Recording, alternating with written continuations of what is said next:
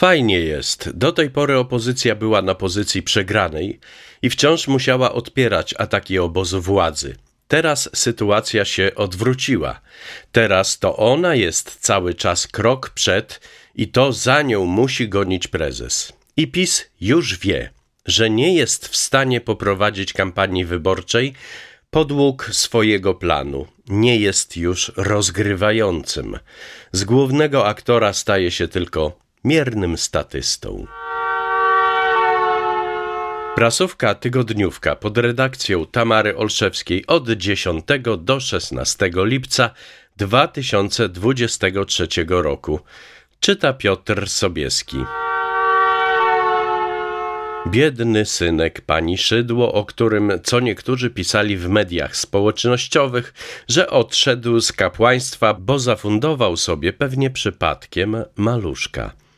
Ta zniewaga krwi wymaga, więc do walki o dobre imię Tymoteusza włączyła się prokuratura, nie bacząc na to, że wpycha Nohala w nie swoją sprawę, bo takie pomówienie podlega ściganiu ewentualnemu z oskarżenia prywatnego. Mało tego, teraz poprosiła Stany Zjednoczone oraz Wielką Brytanię o pomoc, bo przestępców trzeba dorwać i ostro ukarać bo nikt nie będzie naszym pluł w twarz, dobrego imienia im szkalował. No cóż, to pokazuje, że praworządność w wersji PiS sięgnęła dna. Aleluja i do przodu. Sasin, o którym wiemy, że czego się nie dotknie, to schrzani, przekazał Rydzykowi zabytkowy miecz z czasów Mieszka I, który kosztował nas, podatników, ćwierć miliona złotych. Jak głosi plotka, to dzieło sztuki jest mieczem niemieckim, a do tego ostro sfałszowanym – w X i XI wieku nie robiono mieczy ze srebrnymi czy złotymi inkrustacjami nawet w Europie, więc tym bardziej w kraju mieszka nikt by czegoś takiego nie wykonał.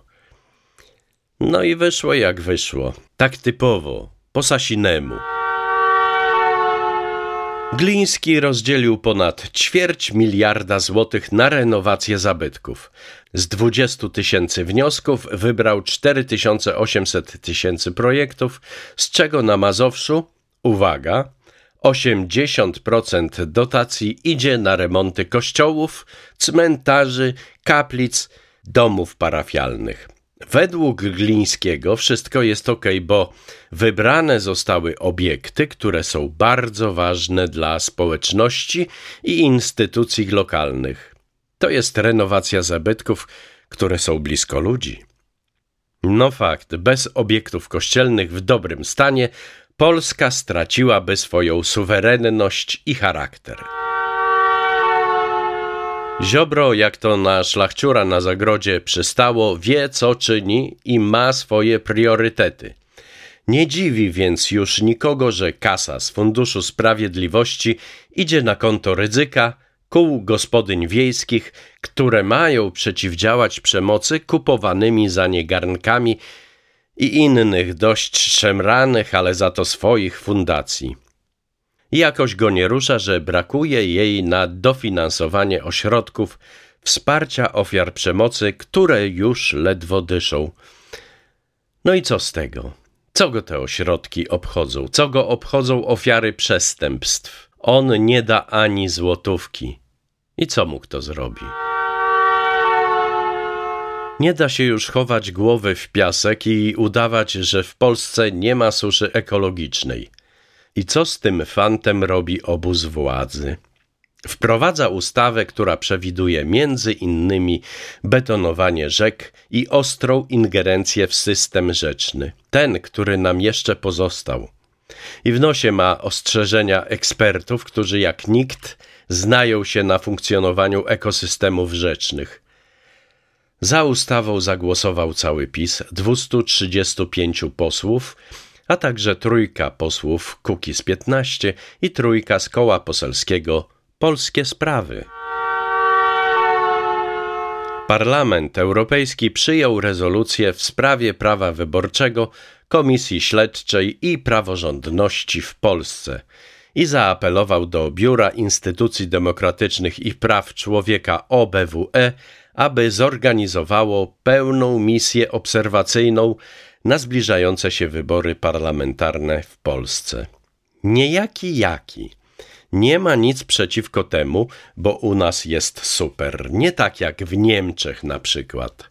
A Szydło oczywiście się wkurzyła, bo przecież Polska stoi na straży traktatów europejskich, przestrzegana jest praworządność, przestrzegana jest konstytucja. Więc to znowu tylko bezpardonowy atak i nic poza tym. No jacyż oni biedni, prześladowani, gnębieni, szykanowani. I za co to wszystko? No za co to?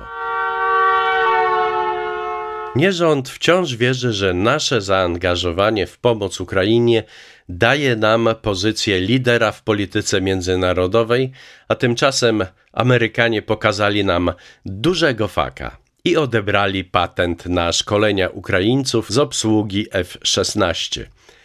I to mimo tego, że mamy warunki, by stworzyć Centrum Obsługi i Szkolenia Personelu Technicznego i latającego nie tylko F-16, ale też czwartej i piątej generacji, które będą wykorzystywane w Europie.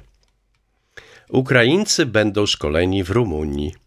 Niemcy z kolei wycofują się z umowy na naprawę na terytorium Polski czołgów Leopard, które trafiły do Ukrainy. Powodem mają być wygórowane oczekiwania cenowe Polski, które przez Niemców określane są jako całkowicie przesadzone. No i co? Mi to potędze prysnął.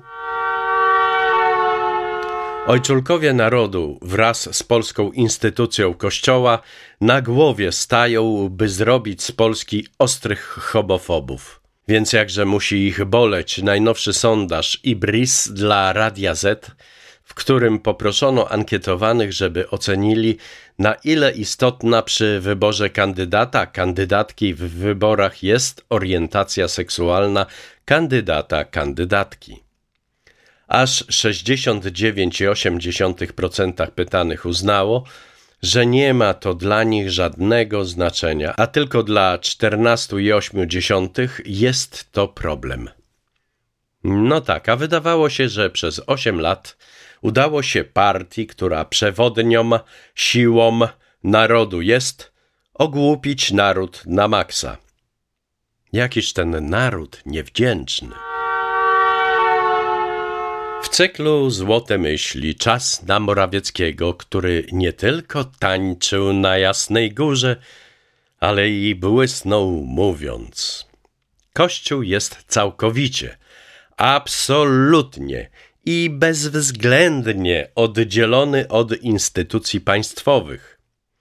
Insynuowanie, że Kościół jest w jakikolwiek sposób nieoddzielony od państwa, jest zupełnie nieuprawnione i nieprawdziwe.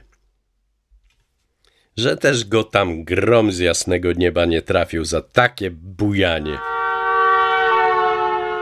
Była to prasówka, tygodniówka pod redakcją Tamary Olszewskiej. Czytał Piotr Sobieski. Do usłyszenia.